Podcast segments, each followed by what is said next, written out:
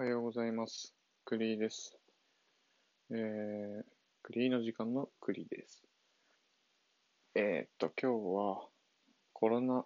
型コロナウイルスの後の会社の在り方とはっていうことについて喋っていきたいと思います。これは、僕のノートの、5月1日の記事からの、文章になるので、ちょっと時間差があるのかもしれないんですけど、ちょっとそれは今に合わせながらちょっと喋っていこうと思ってます。ごめんなさい。ちょっと今ね、猫がいるんですよね。はい。今日から、おとといから緊急事態宣言がまた延長になって、で、また1ヶ月ほど、外出自粛みたいな、そういう期間が始まってますよね。正直今後もどうなるかっていうのは誰も予想できないと思うんですけども、その延長して、今回こういうふうに延長したと思うんですけど、やっぱりいろいろちょっと緩和するとかしないとかいろいろ言ってるんで、多分、その6日までの時よりも、人が外に出るっていうのは増えるんだと思います。というか、まずそろそろお店を、飲食店とか、そういうところを再開しないと、本当にもうやばい状況になると思いますよね。そこがちょっとまた難しいところで、その再開したら再開したで、叩いてくる人とかもいるから、本当に今回は正解がない感じになってきてると思います。本当に政府のこういう動きによって、生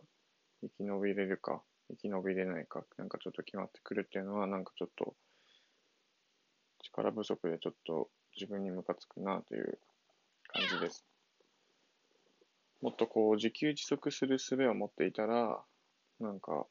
こんなに苦しい思いしなくて済むのになって最近思います。もっと自分からやっていかないと生き残れない国なんだなっていうふうに、最近気づきました。で、やっぱりそういう人たちの集まりに、いるのがやっぱり今本当に強いのかなと思います。で、その今日のテーマになるんですけども、今回のコロナで、会社の在り方についてちょっと考えて、今株式会社っていうふうに、会社を持つことにはちょっと今リスクがあると思うし、その変化の早くなっている、現代においては、適したスタイルではないのだろうというふうに考えてます。イレギュラーなこと、こういうふうにイレギュラーなことが起きた時のスピード感に欠けるし、やっぱその上に話を持っていかないといけないんで、そういうふうにスピード感に欠けるし、働いている人たちを守りきれないっていう、今回まさにそうで、そういうふうなことがあるから、やっぱりその会社っていう形を持つよりも、同じ考えを持っている者同士とか、同じことが好きな者同士みたいなコミュニティに属して、たまにガッと集まって仕事して、バッて解散。じゃあまた解散みたいな感じにする。そういう集まりみたいのを、たくさん持っていることが、やっぱこれからは大事なのかなというふうに思います。それぞれの自分の武器を生かした集団、そういうのが強いのかなって、ちょっと考えました。それが、やっぱ、例えば今の話だったら、オンラインサロンとかでよくやってると思うんですけど、じゃあオンラインサロンじゃない場合、そういうふうな仕組みを作るんだったらどういうふうな、どこから給与が支払われるのかとか、どういう分配でお金を分けるのかっていう、仕組み作りみたいのをしなきゃいけないんですかね。ちょっとそこが、コロナの後どんな感じがいいんだろうみたいなふうに考えて、そこはちょっと、ハテナマークになったんで、わかる方いたら、そういうことを喋ってるラジオあるよっていう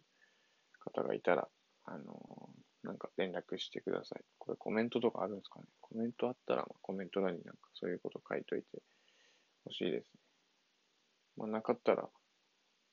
調べます。自分で。はい。とにかく、本当まだきつい時期が続きますけど、体調には気をつけて、ね。あと、メンタル部分も保って、もう、やるしかないですよね。そんな感じで、ちょっと今日は、声が、なんか、あんまり出にくいんですけど、ね、頑張っていこうと思います。じゃあ、今日はこの辺で失礼します。素敵な一日をお過ごしください。クリーでした。